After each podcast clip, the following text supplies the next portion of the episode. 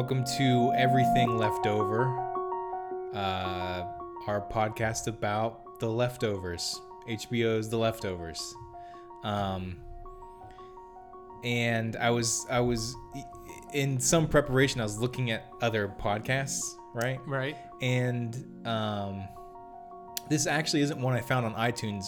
I saw it on sub on uh, on Reddit. I can't remember where though, but it, when I searched for it, it didn't show up in iTunes. But it's called "The Guilty Remnant," right? Right. And like I get the intention, right? To like it's cle- it's like you know from the show, it's from the book. It's like a clever name or whatever. But at the same time, like, do you want to name yourself like the guilty remnant are kind of like creeps? Like, do you want to name yourself after them? You know what I mean? Like, it's like having like um, it's like having like a World War II podcast and naming your podcast the Third Reich. right? I knew you were going there. Isn't it? The though? Nazis are so easy. Such an Yeah, e- I know, but I especially mean- for you.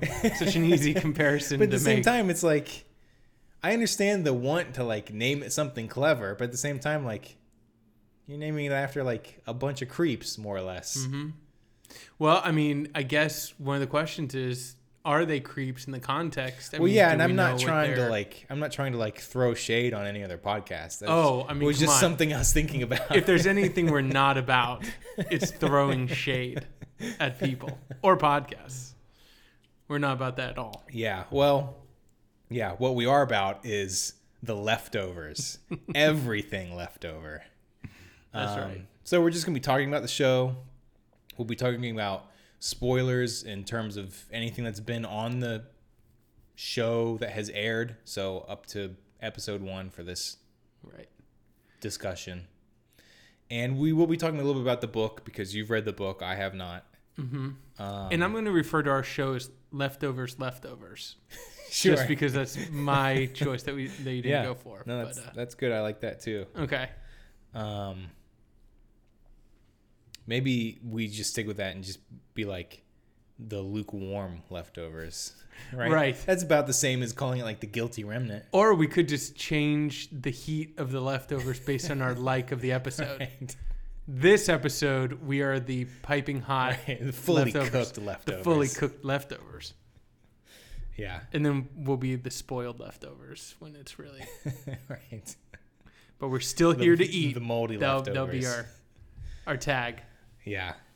Um. So the first episode, What was it called? it was called Pilot. That's right. Pretty unimaginative, if you ask me. I don't know what they're thinking with that. Um, yeah, so the pilot episode uh, air- aired last night, and um, I guess let's just talk general impressions of the episode as a whole. What, how did you feel? I guess how did you feel, and how do you think it? What were your expectations, um, For the show. having read the book? Mm-hmm. Is it what you expected? I guess is it sort of like did does it sort of congeal with your feelings from the book? Yeah, well, I, I'll say that uh, I am. I've realized now I'm not a fan of reading a book and then watching like a film or TV show. Really? Really, that was something that I really thought I would be all about, kind of knowing the backstory Right. of, and that's what I did with Game of Thrones. I'd never heard of the book series until the show started. Right. As soon as the show started, I read all the books as quickly as possible. Yeah. And now with this one, I was interested in how the adaptation would work, so I read it. And I ended up not liking the book.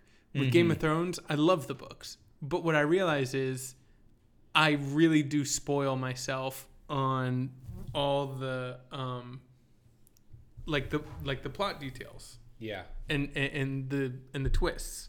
So in this show, the big reveal at the end, who the uh, who the chief of police wife is, I already knew and saw that coming. And I guess my first question for you would be, you know, did well? I guess maybe I'm jumping ahead of myself. Well, no, that yeah, we are jumping ahead a little bit, but that was something I wanted to ask you. Yeah, like that like, like how did that? Yes, it, it, it, it was. I guess that is. I jumped to that when you asked me my general impressions of the show because that was my overall feeling of the show. Is I'm too busy correlating what's in the book, what's not in the book. and I can appreciate the twist, but I can't gauge if the twist landed at all. Right. And uh, I think luckily, I guess in that terms at least, you know, we had read or I had heard that Damon Lindelof said that only the first two episodes really pertain to the book or follow Yes. along with the book. So in terms of the book, like at what I guess at what point is that revealed in the book? That's not revealed like halfway through the book, is it? Or It's right up front. oh, okay. Yeah, it's it, it, Okay. it's right it's right up front, and there's a a directness I felt like in the book Mm-hmm. in terms of the characters that the show lacked, Mm-hmm. which I guess I ended up appreciating because it adds an element of I don't know where they're going with Right. this either. The, the pilot is pretty obtuse. Exactly. Even if you know the premise of the show. yes, and have an idea And of what's read going the on. book. It's it is a little it's a little it's it's like almost less than an introduction. You know what I mean? I, I feel like it serves as a good introduction. For me, Mm-hmm. it it worked on some levels. Um, it felt very stiff, like just the acting, um, like a lot of the dialogue. Um, the, a lot of the dialogue just seemed like very boilerplate. You know what I mean? Like kind of standard, kind of standard fare. Especially um, the dinner scene, right between the dad, between um, Kevin, Garvey, and Jill, his daughter. And especially Right. during that scene, I couldn't really get a feel like I, I I remember expecting. I actually actually I went I watched the pilot twice. okay, I watched it last night and then I watched it again at work, okay, um, just to kill Brush some up. time Oh, okay, and to brush up, right, um, to more or less confirm what I was thinking about it. Um, but I remember during that dinner scene, there was a point where I thought like they're going to almost like it almost felt like they were playing characters for the for his daughter's friend and they were going to like break that character at some point and then be like a real father and daughter you know what i mean but they never did and they just kept along with more or less like the same father daughter dinner scene you've seen in like literally every other tv show you've ever watched right. you know what i mean the surly daughter. yeah and it's the- kind of like the daughter's starting to rebel the father's like doesn't really know what to do about it. And, and I think that's part of what I got from the book, and part of what I get from the show is that they're interested in how human relationships continue and perpetuate after a moment like this, yeah. And uh, play against the backdrop of something like 2% of people, you know, just disappearing all of a sudden. yeah. And so I I guess at moments like that, you're it's supposed to add that kind of either bizarre feeling of what you know this is playing out against, where in other shows it's just this is the family dynamic, and it doesn't matter if the parents are divorced or not. The daughter's going to be rebelling. You know, Yeah. the father's going to be trying to do his best. So I, I guess there's that feeling too that for me pervaded the the the pilot this feeling of like eerie displacement Mm-hmm. where that what happened has changed the dynamic of everything that followed after it. It's just like you know 9/11 where you have this tragedy and then afterwards everything is kind of tinged with that tragedy. Yeah. It informs everything that happens after, even if you can't place your finger on it. Mm-hmm. And I thought the pilot did a good job of that, of this kind of creating this atmosphere that all these relationships were playing out against, of kind of like a nightmare. And that happens in Kevin Garvey's character mm-hmm. at the end when he just asks that kind of open ended question where he's like, oh am i awake Am I awake? Mm-hmm. And I thought that they did, they did a really great job of blurring that line of reality mm-hmm. in in the pilot and creating that sense of unease that all those familiar tropes kind of played out against. Mm-hmm. So I thought they were successful in that. In in the moments where it wasn't as successful, I'm willing to kind of give it a pass to see how it plays out. And some of the ways that didn't work for me were in the obtuseness Mm-hmm. of and the obfuscation of certain characters in moments. Like, how did you feel about Holy Wayne? you know, Tom, Kevin's son, picks up the senator. He's taking him to see Wayne. And, Mhm. you know, afterwards, the senator walks out and he is unburdened. But you have no idea what happens. I know what Holy Wayne does. Mm-hmm. And it did make me feel like, don't tell me that that's going to be like a big, re- like, you can't Mm-hmm. make what he does into a big reveal. Yeah. Did, uh, did you feel like that was another like portentous moment of like, what does Holy Wayne do? Or did you just were you just not? I guess really- there's not a. I guess it wasn't. Hmm. I, I think a lot of this needs to be framed in, in you know with the context of this being the first episode and the only episode so far. You know, so like a lot that I've seen on Reddit is like people getting on there and being like. I'm so sick and tired of these shows that do this and they don't explain anything. And it's just it's like, well, you know, give it a moment. yeah, you've seen one episode so far. exactly. So with the Holy Wayne thing, I feel like if that's something that I feel like if that's something that is um built up to the season finale, finale. What Holy Wayne? it's not does. going to work. You know what I mean? It's going to no matter what he does, it's going to seem like false and it's going to be a letdown. Um Holy Wayne himself, I felt was like in a show full of more or less like pretty dull acting and writing. I felt like Holy Wayne was like this strange, almost like borderline cartoonish villain, right? Like he's doing some like crazy face acting when he's talking to Tom. He's like manipulating and twisting his face in all sorts of way and he's like being really over the top. So I did not particularly care for Holy Wayne. I just felt like I just felt like it was too much. I really hope that you know that sort of gets dialed back a little bit. You know what I mean? Um, Well, I, I I think part of it is interesting. I'm going to be interested how they play with flashbacks in as the show goes along, because and and this is another thing that I picked up on some comments.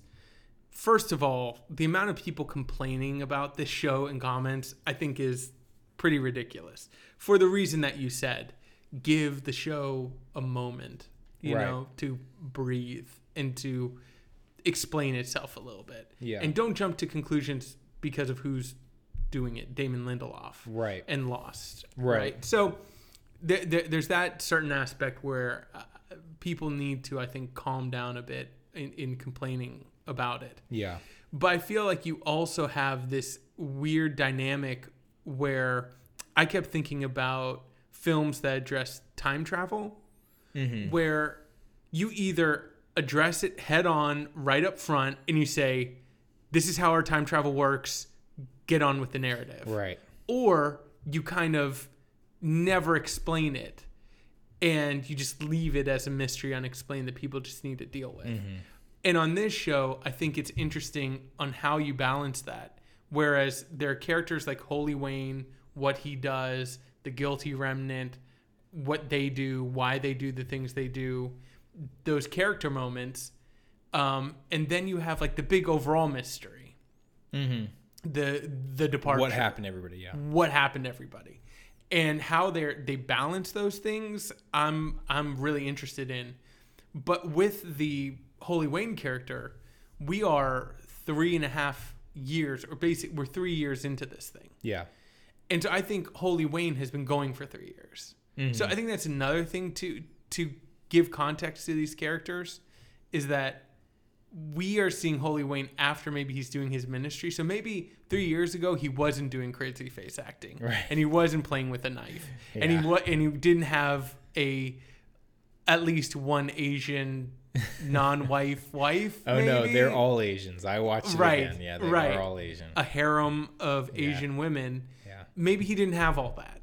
And so my what I'm interested in is how they're going to deal maybe with flashbacks to answer some of those, you know, character questions even more than I'm more even more than I'm curious about how they're going to deal with the departure. And I guess that was my question to you too. Do you feel more engaged by the character questions or are were you even in the pilot thinking about they need to explain the departure? Yeah, I think what I think that caught me off guard as well because, especially going into it with Damien Lin, Lin, with Damon Lindelof having work on law worked on Lost, I was expecting, or maybe worried about answering the question of what happened to everyone.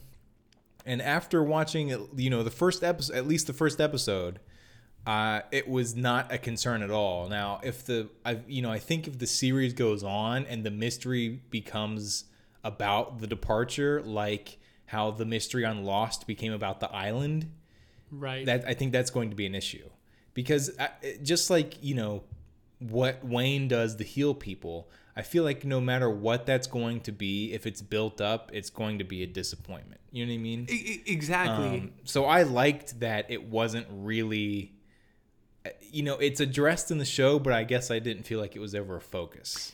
and so I guess you do seem to be more engaged with the character mysteries yeah, than the overall Yeah, mystery. absolutely. Yeah, the the you know the the well, let's talk about the guilty remnant. Sort of what they stand for, who they are, um, and the, the one the one thing that that caught me that I was thinking about with the guilty with the guilty remnant and the that what they seem to share in common with Holy Wayne is they both seem to be upset that people aren't acknowledging what happened Mm-hmm. right? But at the same time like that seems like first of all that seems like the central theme of the show right? Like how people would deal with a tragedy like this.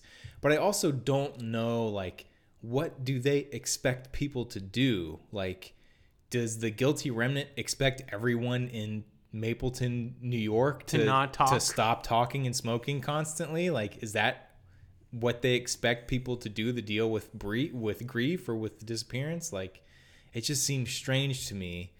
And as someone who's like experienced a loss a pretty significant loss or a very significant loss i should say um like you do deal with it by just going on with your life you know what i mean? Like that's kind and that and so that's what i'm hoping to see out of the show. Right. and i'm hoping you know i think uh, building up to it everyone's talking about how it deals with grief and you know and dealing with the loss of family members and stuff like that. And you know after the first episode it seems like they're being really heavy on the more uh they're being really heavy on the more uh, sort of like bombastic stuff with the guilty remnant and Wayne, and they're letting the you know they're just sort of like have letting the dinner between the father and daughter be the dealing with grief, but it's like you really have to like stretch to believe that or To to, get there. You know what I they- mean? To believe that that's what that scene is doing. Mm-hmm. Um, so that's that's one of my concerns.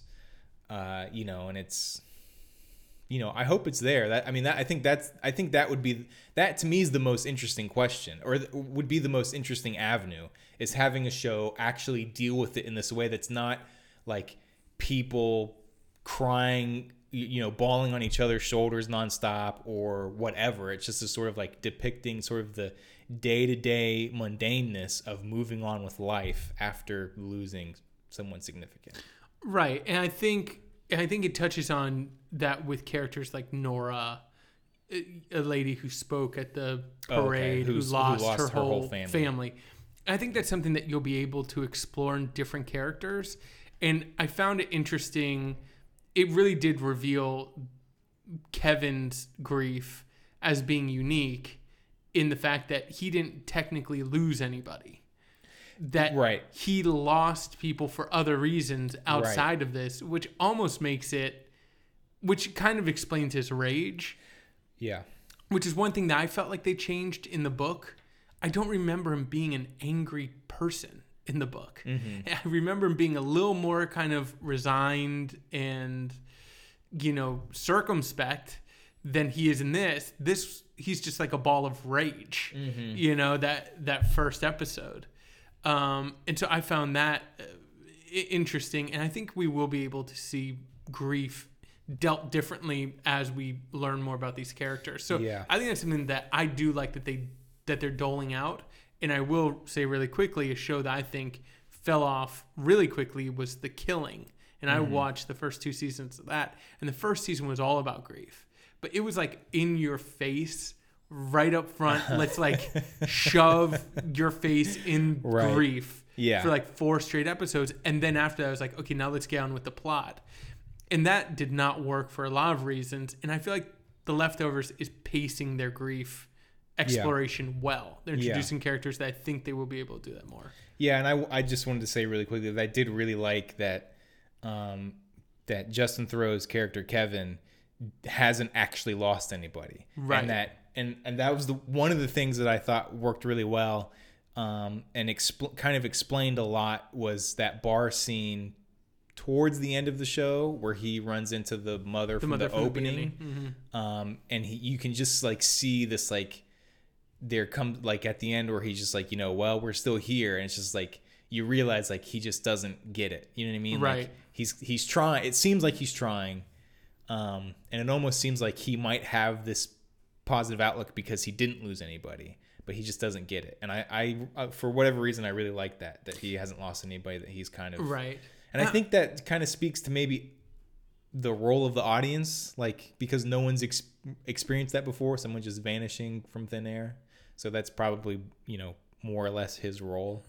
Right. And I feel like he doesn't believe what he's saying to her. I feel like he's trying to say what he thinks maybe is right Mm-hmm. Yeah. to say. Right. He obviously, by the rest of the episode, does not believe what he's saying. Like he's Yeah. obviously not happy or thankful to actually still be there. Um, really quick, going back to to you know, you brought up the guilty remnant.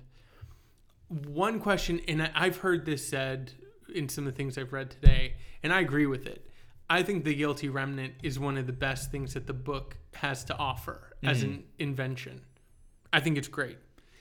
My question though is that I was left after reading the book and after watching this pilot is the way that they are established enough to get the buy-in that you would need for these people to do what they're doing. Take Justin or Theroux, I was going to say, or Kevin's wife, Mm-hmm. Laurie. Mm-hmm. You you experience this insane, crazy event that doesn't, as far as we know, affect anybody that you specifically know. But it causes in you a disassociation, I guess, with the world that then causes you to join a group that does not talk, that smokes constantly, and that is assigned to follow people in your town who you grew up with, who you know, potentially even your own family members. And as we see at the end, there's no unifying belief system that they even care to go over with the person. Mm-hmm. Liv Tyler's character, I forgot her name in the Meg. show, Meg, she shows up at the end to join, walking away from her fiance, her life. I I am always struck with kind of where where's that by I, I is that something that could only happen in the face of an unexplainable tragedy do you feel like? Or do you think right now today if people started some kind of weird cult and just said we're not going to tell you anything about our beliefs. We're just going to do these things that it would attract I think there are certain people that would be drawn to that, you know, and I think of course some sort of disaster like that would probably exacerbate it yeah multiply do- those people. did you buy it for people like meg and maybe laurie Well, this is well. That's actually one thing I did want to talk about. But really quickly, I want to say that I um I am very happy. I know I may be in the minority with this, but I'm very happy Liv Tyler's joining a cult where nobody talks because her like whisper voice drives me crazy. That is the worst.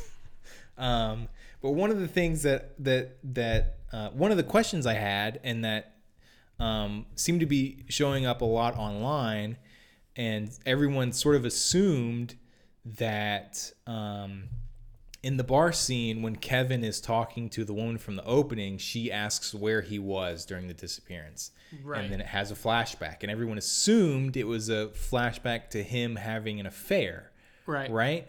Um, and that's what makes sense to me. right Um, but what I'm worried about is that instead of the disappearance, then having such a sort of uh, such a effect on on Laurie that she goes to join this cult. I'm afraid that it's more going to be about her husband having an affair, finding out that he was having an affair, And that and that her. driving her to the cult.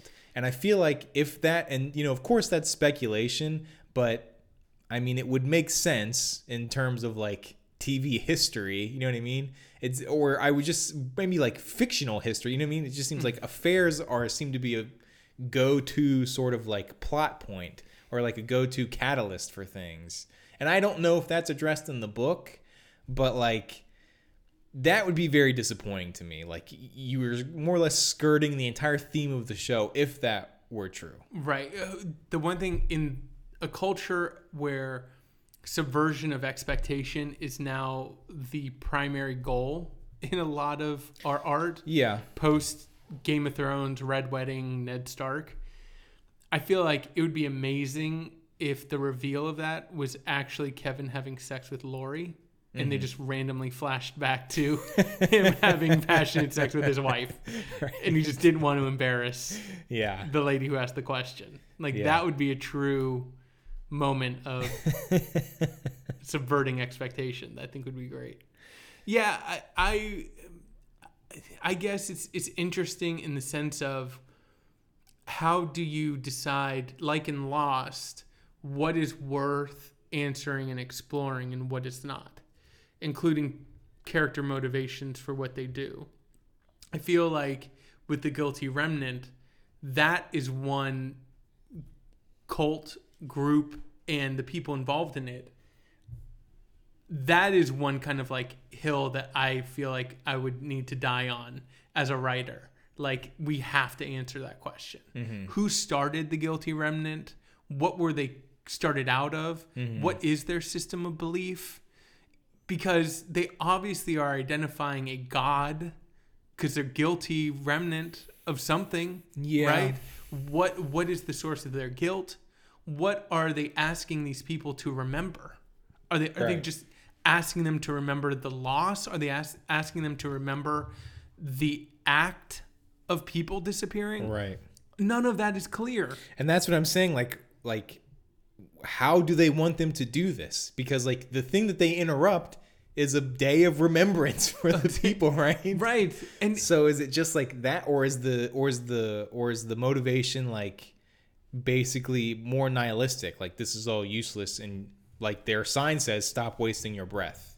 My my feeling is that their group, the guilty remnant, are doing the things that they're doing now to spread a message that this is not their function as a group. They don't want all the world to take up smoking and following people. They want everybody to identify with whatever their overall belief is. My feeling though is that if everybody in the world came to the guilty remnant and were like, okay, you guys convinced us through not talking and staring at us, we we will buy into what you're doing, that then they all immediately kill themselves. You know, mm-hmm. that that is their end goal. I don't get the sense that their end goal is you know to get people to just smoke endlessly Right. and follow other people around. That's the means to the end. Right. But again, what are they hoping to accomplish with that? Or what is their kind of theology? Mm-hmm. That that's my question. And I guess this may be an interesting transition into the theology of the show and the fact that I guess a really basic question that I just wanted to get your sense on, and then I wanted to talk a little bit fr- from there about something related. But would you call this a religious show? Like, do you think the one of the primary kind of uh, obsessions or um, themes of the show is religious? I wouldn't say it has been in the first episode, but I don't see how they can avoid it. You know, with the with the main thrust of the narrative being people disappearing and nobody knowing where they went, and and something that I wrote down that was just kind of a thought is is that the the the the event that occurred, it has more or less forced people. It's it's given people a more or less tangible example of something that I feel like we sort of deal with, like everybody deals with on a day to day basis, which is kind of like this idea that nobody really knows like what this is or what happens after Life. life. You know what I mean? And it's easy to it's easy to not deal with that because we've got so many other things to do during the day. But when something like this happens and people just disappear, it kind of um it kind of, you know, just magnifies everything. Right. Um, so I don't see.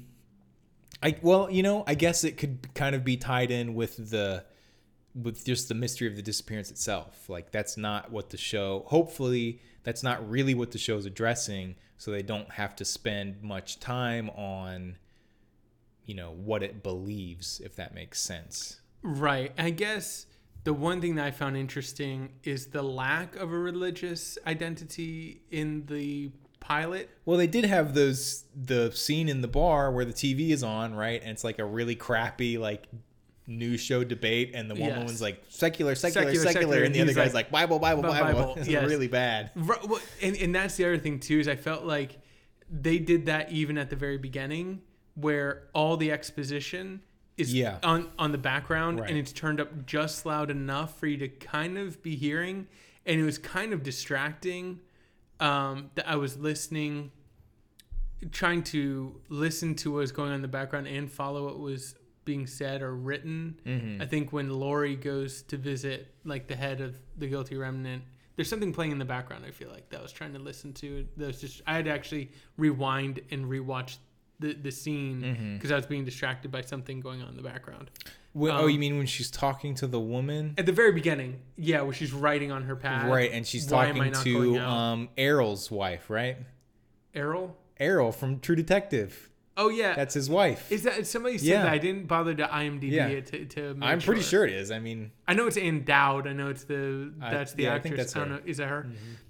so here's here's one thing that having been somebody who's participated or been in the presence of a lot of conversations about the rapture, yeah. here's something that I find interesting. I truly believe that um, in what in reading the book and reading some interviews and some takes on the show, that Tom per- Mhm. Perrotta is not is interested in a secular rapture. I don't think that he's interested in like he's not drawing I think from a biblical source. Yeah.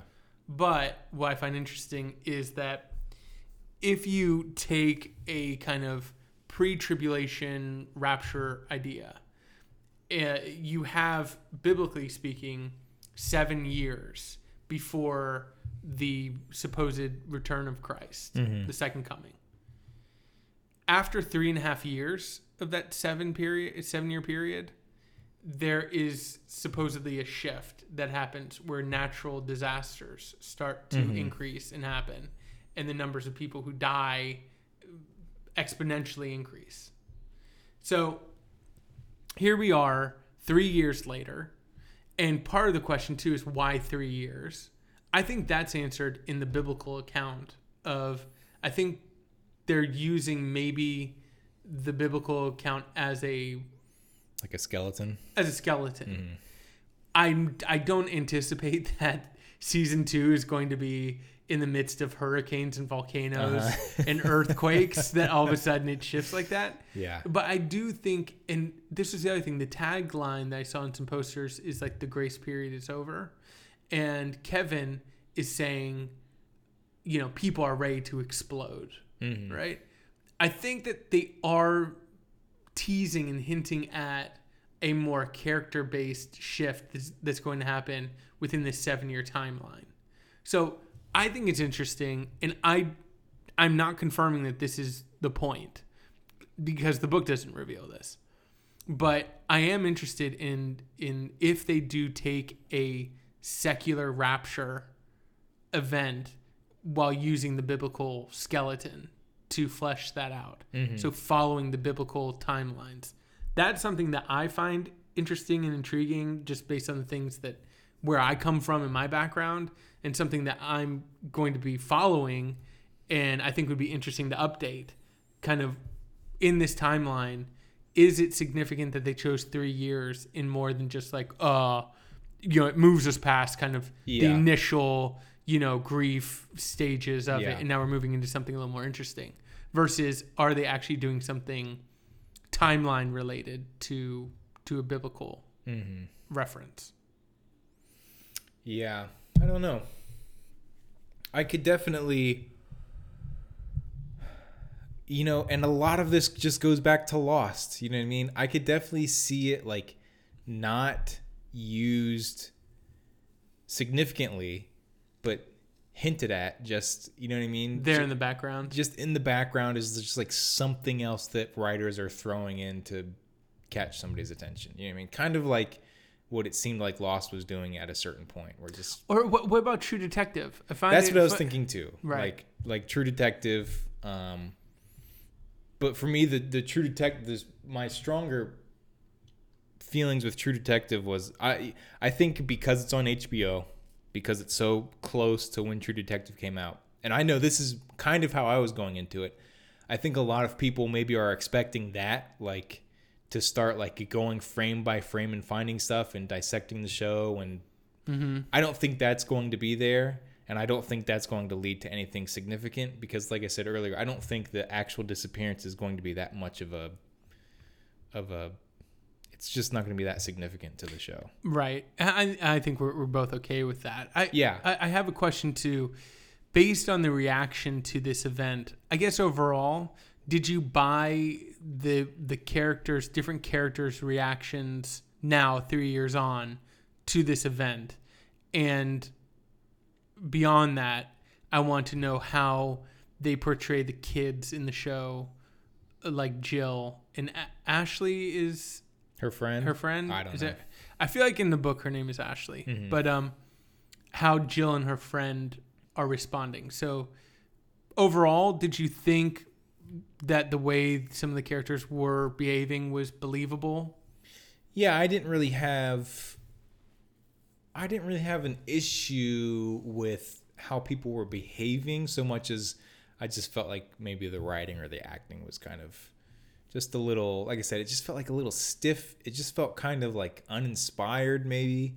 Um until the end or until towards the end, which you brought up at the beginning of the show with the revelation of the wife. Um, I thought that scene was really good. It worked really well for me. you didn't see that I- coming um, I when did I see it? I didn't see it coming. No, not from like the beginning, but there was a certain point where I was like, this, you know, there's something you know significant between with this woman, Laurie or whatever. right Um, you I- knew she was connected to somebody that you'd seen before Yeah. Um, but I thought it. I still thought it played out really well. I thought it was acted really well. Uh, uh, it and and it worked for me. The revelation did. Um, what do you think of the kids what do you think of the party scene and yeah, and I did want to talk about that. I well, I, my my- in my my my question on that was, and I think the question I have with any sort of teenage party scene at this point in my life, like you know, I'm 32, I've got two kids of my own that are just babies, but still, like I think at this point, my my question on that is, is this really is like is this like a good depiction of like a high school party? Or is this what middle-aged guys think their daughters are doing, when they go to high school parties you know what i mean Yes. because it seems pretty extreme I, it, it is, and I feel like I feel like it is a little. Overall, I do like the way that the kids are responding, though. yeah I do feel like at that time when you're you can't find yourself, you're trying to figure out who you are. To try and do that in the context of this setting where people have disappeared, it would ramp up your angst, your teenage angst to 10. So I thought like the burning, you know, on the um, spin the bottle, that burning thing where the guy gets burned. I actually felt like while that was over the top, I, I also felt like actually I could see that happening. Mm-hmm. I could see people being like, "Yeah, you know, burn me. I don't care," um, and responding that way. What I did hesitate on is like on that spin the bottle, you know, like you know, there's going to be that tension right between Jill and her friend and her mm-hmm. friend, and one of the options is like go have sex, mm-hmm. like, and that's like. Uh, I have to. Yeah. It's like never in history of spin the bottle do I feel like was sex on the table. Yeah. It was always like go make out, 7 mm-hmm. minutes of heaven, whatever. I just don't imagine that people would be open to that option. Yeah. Even in that setting. It's like, oh, you want me to have sex with whoever spins this? Sure. Well, and even then, the, the option after the, the one we see after that is is Jill choking a guy while he masturbates. It's like that is even more extreme to me. It just is like that is like she is crying while doing it. yeah, that's true. But She is yeah, and that and that's sort of where my thought of like like I'm watching and I'm thinking like this just has to be like some paranoid dad thinking like this is what happens every time his daughter, daughter goes, goes out. out. You know what I mean? And it's like let's just multiply it by like five because you know people have disappeared or whatever. um, it, it, it did have that feeling, but I did I did feel like seeing them all together, I think gave Jill context. Seeing Jill outside of that setting, I felt like she could be a little overbearing in the way that any kind of angsty teenager in a show like this, I'm thinking like Homeland or something like mm-hmm. that, can just be like, oh my gosh, like get over yourself a little bit, you Yeah. know, or or is our family so doomed like this so that if I was in a if I had good intentions as a father, Yeah. if this happens that there's no way I'm keeping my family together, it's just you know, the teenagers are going to freak out and go and have go to parties where they're choking another kid while they Yeah. masturbate, Yeah. you know? Like is that just that's just life, man. That's going to happen. Or would it actually play out slightly differently? And I guess the one thing that I was feeling like, and again, you I don't think you can do this in the pilot, but where are the people who are responding maybe more um real well, the people who realistic. have moved on. Yeah and not yeah. moved on, but like the people who are coping with it. I right guess. right Yeah. people who are coping or, or people who are responding in a more identifiable way Mm-hmm. where after 9-11 what you saw was like church attendance went up you know patriotism went up Yeah. you know what i mean like where where is that general consensus of an event like this happens i could see you throwing yourself behind your country more being more patriotic you know or i could see yourself like upping your church attendance and just trying to be a better person and i mm-hmm. feel like everybody in this show was responding in a aggressive way everyone was angry Yeah. or really lost. And I was like, wouldn't some people have found some answers by now? Like, not answers as to why, but answers enough to get them going in the day Yeah. to, to make this like a like a workable situation. But I feel like nobody had. And again, Yeah. I, th- those people I guess wouldn't be interesting to follow. Yeah, I was gonna say maybe those people just aren't interesting. right. Maybe they'll come later on. Yeah. Like, I want to know more about like who attended that parade. Yeah. the family who's like, I lost my dad. I'm here for the parade. Let's Right. honor the statue. And then can I go to work, please? You know, like let's just Yeah. Um, well, let's talk about the ending real quick. okay. Um, the show ends with so throughout the course of the show, um, There's a dog it, it open, right. It opens with the dog. Right. Uh, Kevin is running, finds the dog. The bald guy shoots, Shoots the him. dog. Um, And then and then like, here's the one thing that I want to say about the dogs really quick, and this ties into the ending. Mm-hmm. The bald man shoots the dog, which is three feet away from the police chief. Then just silently runs into his truck, takes off. He walks by the police chief again later on at the bar, jumps Right. into his truck, takes off again. Yeah. At the end, he shows up out of his own volition with the police chief, and he's just like, I shoot dogs because they're feral right. let's go kill these dogs. And I'm like, that like Why didn't you say that at the beginning? Right, Why yeah. did you shoot the dog four feet away from the police chief and then run away Yeah. instead of just being like, uh, chief, those are feral dogs. Like, you know what I mean? Like, Yeah, and I think that is the sort of Lindelof school of and and what I was going to compare him to was like John Locke, right? Like if you think back to the pilot episode of, of Lost, John Locke like doesn't say any like his only scene is like him like smiling with an orange peel in his mouth, right? And it's just like it's like this totally right. weird scene of this like bald guy, right? And eh, but then throughout the course of the show, like I mean, he becomes a bigger player, of course, but like a lot of that mystery is lost. And I feel like this is a guy who's just like going around hunting feral dogs, and that's it. But because of the way he's introduced, and because of the way the show's the show ends, there's all this mystery built up around him. But I think ultimately he's just gonna be like some feral guy dog from the- killer. yeah, that that shoots dogs. Like no mystery to it. Like these dogs are dangerous, so I drive around and shoot them. even if you're close by right. But I I still really like the the ending scene really worked for me, and I really Yeah. liked it for some reason. Um, but one thing I saw on Reddit, and I wanted to read this to you and see what you thought. And I think this is just from the general discussion thread about the first episode. Um, and so uh, uh, the user's name is C CWY531. He wrote this. My take the deer are the white cult, the dogs are the rest of society. Oh, I guess we should say the show ends with the deer approaching Kevin, right? Kevin or Kevin getting out of his car. He walks up to the deer and they're just sort of looking face to face. And he asked the deer if he came into his house and Right. trashed it. And then this pack of feral dogs shows up, chases the deer down, and eats it more or less. Um, so he says, "My take: the deer are the white cult, the dogs are the rest of the, are the rest of society. He is torn between saving the deer and helping the dogs. Sad to kill the dogs, but know they'll run rampant if he if he doesn't intervene. Society will devour his wife if he doesn't step in, but the cult is tearing up society."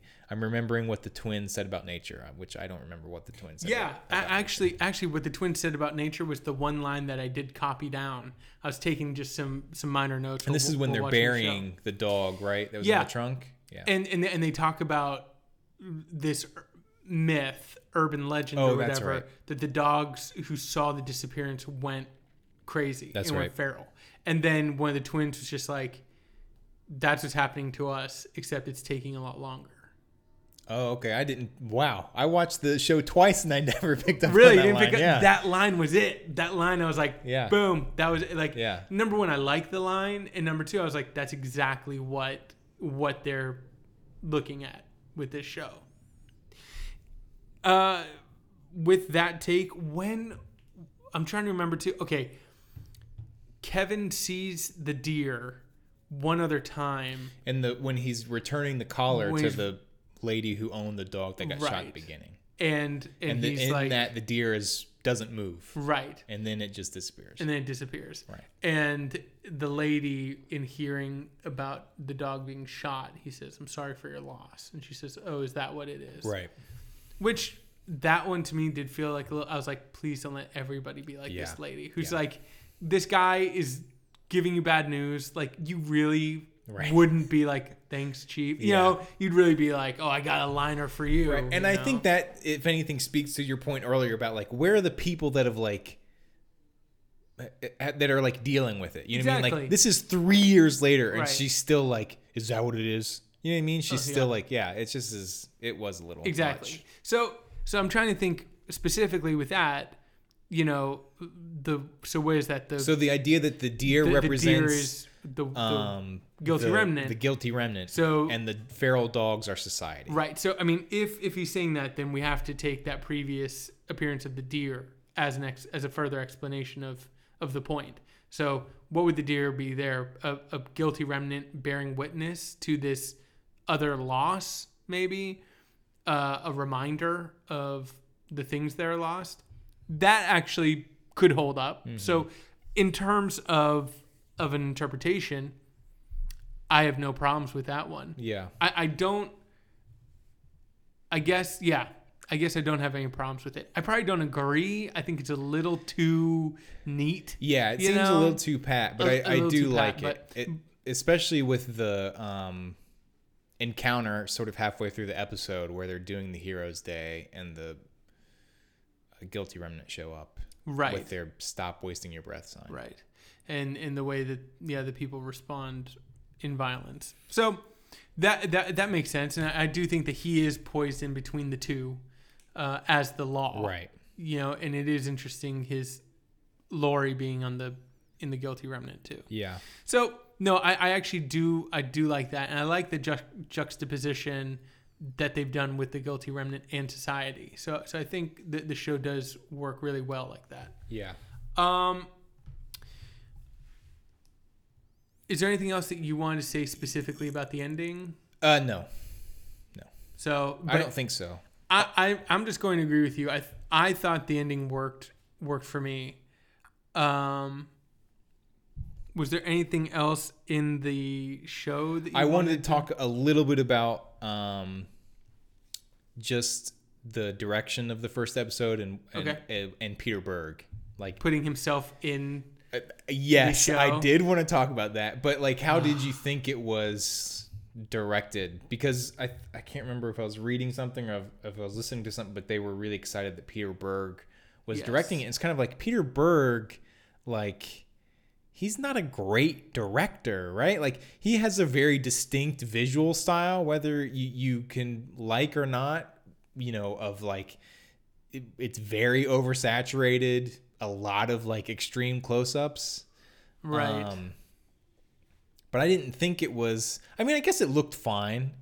Um, but the I don't know why it bothered me so much when he appeared on the screen. It, it bothered me too because I, I do feel like he does that with everything that- Yeah. that, that he's filmed. So again, my feeling like is why, and then he puts himself in as that security, um, Holy Wayne security detail or whatever. I just don't think that he brought any. He didn't add anything to it. It- Yeah. you know, it's like M Night That- that's what I was gonna himself- say. That's what I was gonna say. There's like there seems to be like this. There seems to be like this weird lineage of directors that appear in their own films. Right. Right. And it's like it started with I don't know who it started with, but like obviously Alfred Hitchcock made a lot of cameos. But, but and, and Hitchcock though would be that sly little oh that fat guy walked out of that yeah store. yeah and um you know martin scorsese does it a lot of course Right. but again he's he's kind of the same thing where it's like taxi driver he gave himself well yeah uh, taxi driver but in everything else he had pretty insignificant roles right uh, the, the other one that stands out to me though is Gangs of New York where he plays like the i don't even remember the, the, the of New York. patriarch of yeah that family. He's just sitting Yeah. at the head of an absurdly long dinner table. That's all I remember. I don't Right. think even think he speaks. But there seems to be this lineage of like great directors that have done it like like alfred hitchcock martin scorsese. I know like francis ford coppola has like a cameo in um, apocalypse now. Mm-hmm. um and then there seems to be this lineage of like almost these like hack directors that are copying them. You know what i mean? So like peter berg um m. Night Shyamalan, uh eli roth is in all of his Oh, movies Eli right Roth, terrible yes. um, Michael Bay makes cameos in his movies, and it's just this like I just feel like if you're thinking about doing it, think like, am I Martin Scorsese? Am I Alfred Hitchcock? Then like maybe I shouldn't be doing this. No, I'm Peter Berg. Let me like let me s- sit this one out. Yeah, or, or there's like Mel Gibson using his hands as the hands that hold the nail that crucify Christ. like Yeah. there's that that cameo too. That I feel like, and I feel like is that what Berg is like? Is he like this material so speaks to me? I have to be in it. Yeah, I do feel like, you know, if if you're directing, like just focus on directing. But I Yeah. don't know. I mean, um, what I will say about the direction is there were moments that I really liked, and all of them are pretty much in that extended preview. Yeah, Um, you know, I thought I thought it was adequately directed. It wasn't. yeah. No, it wasn't bad. Yeah, it wasn't bad. It wasn't spectacular. Some of the slow motion I didn't get like what he was going for. Um but no, I, I thought I thought he did a he did a pretty good job. Yeah, someone pointed out like the the I think as as well as that James Blake song fits the atmosphere of the show. They were like, you know, I always love to listen to James Blake during my parades. kind of like, yeah, it's a little bit of an odd fit for that scene. right. No, no, I agree. that that did feel a little shoehorned Yeah. into it. Uh, but yeah, I, I didn't have any any problem with with you know the direction. It wasn't you know again people are comparing this to True Detective just I think for no other reason than it was the last big premiere show Yeah. on HBO that was new. But I mean, Cary Fukunaga, like that was direction that from the beginning you were like, Yeah. "Holy cow!" Like It was this is- worked into the show. yes, Yeah. this is amazing. I did not get that sense from from Peter Yeah. Berg. Um, and and there is a part of me that wishes, or maybe we've just been spoiled by True Detective that we could have that singular oh, director's Absolutely. vision I would love that for every show. Every show, Pretty Yeah. much ever going forward. exactly like here's a guy who has thought enough about like what he's going to do to push himself personally it's not like game of thrones where you do feel like neil marshall's brought in but how much did he actually film and what did he have over you know and Yeah. he's probably just go, sitting in a director's chair being like boom boom boom boom boom he's out Yeah. Cary Fukunaga, you, you got the sense like he craft he knew like episode four, I'm doing the long take, and over Right. here I'm doing this, and so it, it is missing that for me. I did want to um, transition really quickly. I guess. Well, I'm I'm trying to think about the show. If there's anything else that we want to cover, I was thinking other than specific scenes in the show, maybe we could at the end, like the AV Club does like straight Yeah. observations. No, that's what I have. yeah, we could just like hit a few areas that are kind of related Sure. but not directly in the show. Yeah, and and before we move on to that, I just wanted to say that I one thing I had read said that from this point going forward, the show gets like amazing, and like Yeah. the th- I heard like the third and fourth episodes are one of those two is like a huge like, you know, like the episode four of True Detective, where it's just like everyone is blown away by it. Yeah, and, So and I'm I, excited for that. I think they've only shown four. I think they gave critics screeners for four. okay. So I, I don't think any, anybody's gone beyond there. But I've heard I've heard the same thing. Yeah. And this one TV guy that I really like, um, Alan Sepinwall, um, he like is freaking out about the show, and he's Yeah. seen I think four or five episodes. okay. Um, and one thing that I wanted to say is from the interview he actually did with Damon Lindelof and Tom uh, Perrotta. Mm-hmm. So, all right. Do you also want to say like overall? I mean, I would say first episode really strong. Yeah. Uh, f- first episode, they really could have bogged it down in the grief. They really could have, I think, um, you know, focused on a few wrong notes and characters Mhm. that I think they gave us just enough of everybody. Well, and it could also very easily be very melodramatic. And it's not. At least I don't feel like it is now, at Yeah. least.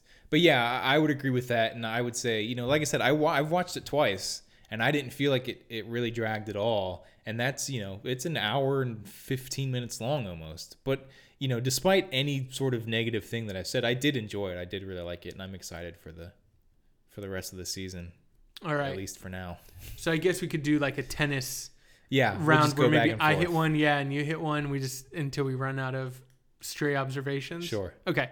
So here's from an interview with Alan Sepinwall, um, where he asked Damon Lindelof about people's responses. You know, how do you deal with people responding to your show? Mm-hmm. Um, and I thought he said something really interesting. Damon Lindelof did. He said, "I found it fascinating to go down the rabbit hole as a fan on True Detective, and then for me to be disappointed by Nic talking about True Detective. I really didn't want him to say while I was watching the show, "You're getting way too into this Yellow King stuff." Mm-hmm. It was sort of like at a kid's birthday party, giving the kids cake and soda, and then yelling at them for going nuts in the bounce house. So I'm going to make a real effort, certainly in season, to not be talking about the show at all, to not be talking about what we mean by things, um, whether we're going to follow up on things. Mm-hmm. At the same time, in the same interview, he talks about like the departure not being the point, Yeah.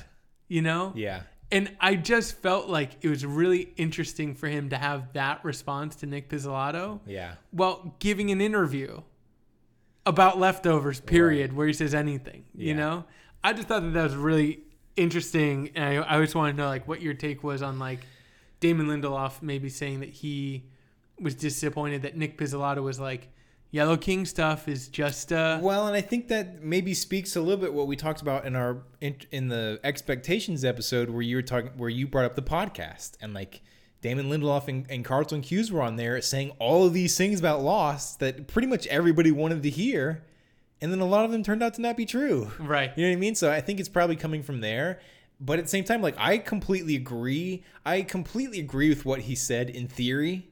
Um, with that being said, if I had not read those interviews with Nic Pizzolatto, I would have been extremely disappointed with the ending of True Detective. Right. I would have like continued to just live in that rabbit hole until the very last episode, And then been like, "What?" Like I would probably Your head be would like popped up like spewing bile at that show now. like I, I have this image of you being like a, in the catacombs reading these old tomes and just being like, Justin, come out. And then like after a week you come out and you're like all crazed. Yeah, that was that's Yeah. like you. I, I well, I think it's interesting that we live in an age where that instant feedback is there, and to see a showrunner respond like Nic Pizzolatto did, where you saw him anticipate the Yeah. ending, and kind of before. And Damon Lindelof kind of says this. He kind of backs off. Alan Sepinwall says again. He's kind of like, I find it odd that you're getting on Nic Pizzolatto, Yeah. because of what you.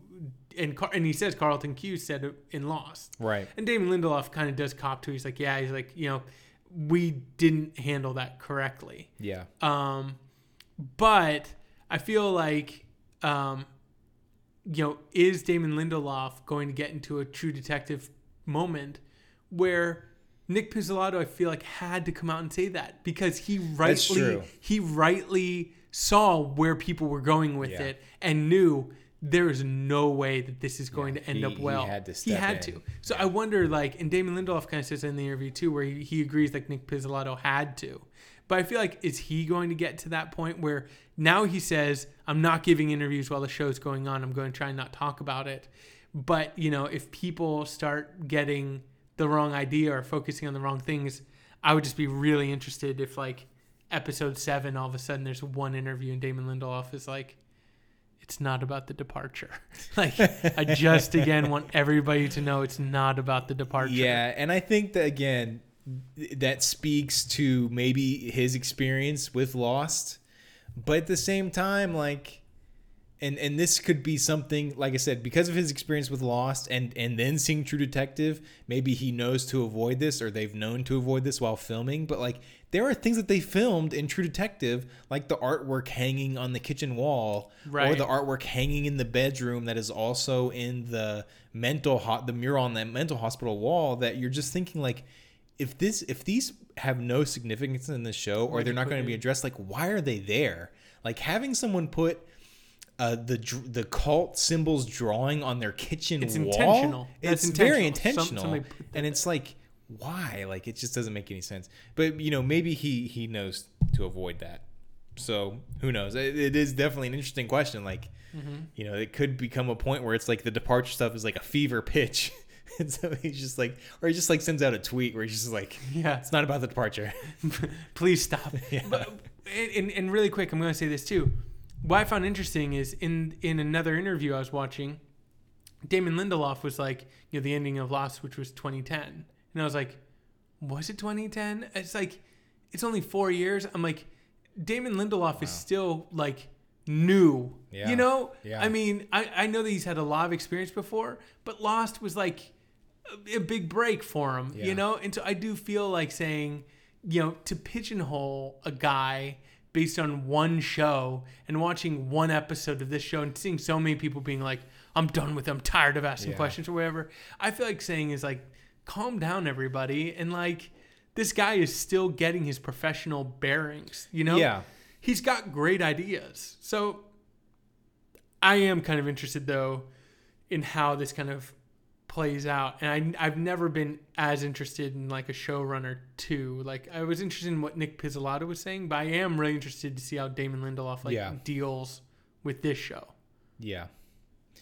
Um, okay, so I have one that after watching the show the second time, I sort of got the feeling that the and I don't think he's given a name, but the preacher that you talked about from the book, but in the in the episode the at the Heroes Day, there's a preacher going around handing out flyers and saying this woman beat her kids or whatever. Right. I kind of started to get the feeling that in the face of sort of the mayor's, you know, uh, bulldoggedness of going forward with it despite any warning signs and being positive regardless. Right. I kind of got the feeling that that preacher could become like a almost like a likable anti-hero, you know what I mean? Yeah. So I don't know if that's going to come to fruition. It was just something I picked up on. Um, and I wanted to sort of put my stake in the ground as saying that's a prediction I'm making. Really? Yeah. Well, well, it's interesting that they make that prediction too because he's basically destroying lives. Right. In what he's doing, Yeah. you know. Um, and I think there is that that idea that I think people around the town do have, like where it's like that scamp. Well, that's what it, well, it seems like. It just seems like with the mayor's attitude and the prominence of the guilty remnant, and with Wayne, their their their sort of uh, creed being that people aren't paying attention or aren't acknowledging what happened. It just kind of seems like it could. I mean, I guess it seems like it, it, it could either go that way where he becomes this sort of like anti-hero, or where he just like joins forces to use a crude term you know what i mean Right. or he you know he could just sort of be like a the third Right. sort of tip of that trident He, he, you he know what I yeah, he could play a, a role. Yeah. He could definitely play Yeah. a purpose. Um, all right, here's one. Why do the guilty remnant write so big on their pads? and I was like, the writing that stuff kind of drove me crazy Yeah, like it- i understand they can't communicate but it just is like ugh. well, well, here's I was thinking a few things. Number one, I found it funny that they probably had to write to scale on what would work on film. right You know, it's like, okay, Yeah. you need to write X so we can actually read it, you Yeah. know? And then I was thinking, like, are they shouting at each other? Like, obviously, Laurie is kind of, yeah but like, all the, it's like, no, or whatever. yeah, you no know, she uses an entire page, of Page. legal pad to write okay okay. they're very wasteful Exactly. Yeah. They're very wasteful. That was the other thing. I was like, that there's another thing to add to the guilty remnant. like they obviously don't care about the resources of the earth. You know, if they're Yeah. writing filling up whole legal pads with okay. that's true right. Um, one thing that kind of bothered me, um, I guess it didn't really bother me that much because it doesn't happen too often. But it, I feel like it happens at the very beginning of the show, and then it pops up maybe once more. Justin Theroux is speaks in like this sort of like weird half New York accent, right at the beginning of the show, Yeah. and then it completely disappears. Disappears. and then it shows up again briefly. I- I- It's at the mayor at the um parade planning. Yeah. When he speaks, I was Yeah. yeah. I was like, what is he doing? like what's going on with his voice, Voice. right Yeah. yeah it was weird so i don't know if that was just like that was like the first scenes that they filmed and he was trying something out and they were just like no, No. more just that's enough We're not gonna go back and film it, but do something else with the action. yeah Um, after watching um, Kevin punch his family photo, uh-huh it did make me think of the poster again. Have you seen the poster? yeah where he's punching a oh, wall Oh, he's punching a wall. and it cracks yes, and I was immediately like, when I when I saw the poster the first time, I was like, okay, that's a little over the top. I get it. yeah Then after he punches the family photo, I'm like, is this all this guy like? Does he just punch stuff? yeah Like is he slow is his like story arc that he's transforming into the hulk the Hulk and just punching everything. Yeah. I mean, that to me was like that made the poster feel an, an already over the top poster feel a little more over the top. Where I'm like, he could be doing anything else than punching a wall. yeah um i have two more and my I'll, my I'll, the last one I'll, I'll keep is, is something that i actually really liked Okay. But this this is something that bothered me, especially the second time I watched the show, when he wakes up from the dream with the deer, where he hits mm-hmm. the deer and he wakes up, and then he goes to Jill's room to see where she's at. She has a she has a murder by death poster on her door. on her door. and it's like this girl does not listen to, To murder, Murder by, by death. You know what I mean? It just is like that is purely it's just like it's like the dad The writing dad. the party scene right it's just like we really want this like anti music to be on her door so it's like murder by death right she's Right. rebelling Right. like It's I'm like pretty sure like nobody that has anything to do with the production of the show has ever listened to Murder by Death. right. It's it's again the dad's fear of Yeah. the music. He's Right. like, just find me the most atonal noise, and and that's what we'll put up there. All right, I'll do two more, because I have to do what you do. Um, celebrity disappearances. Mm-hmm. Okay, that was one scene that I honestly had trouble making it through. Really? yes, it's something that I understand, but for whatever reason, Uh-huh. it really did feel like this was probably like after lunch, after the, Right. the, the writers got done writing a big, heavy, maybe that Nora delivering her speech scene, and they're like, all right, guys, let's loosen up. Yeah. What celebrities are gone, you know? And it's like Yeah.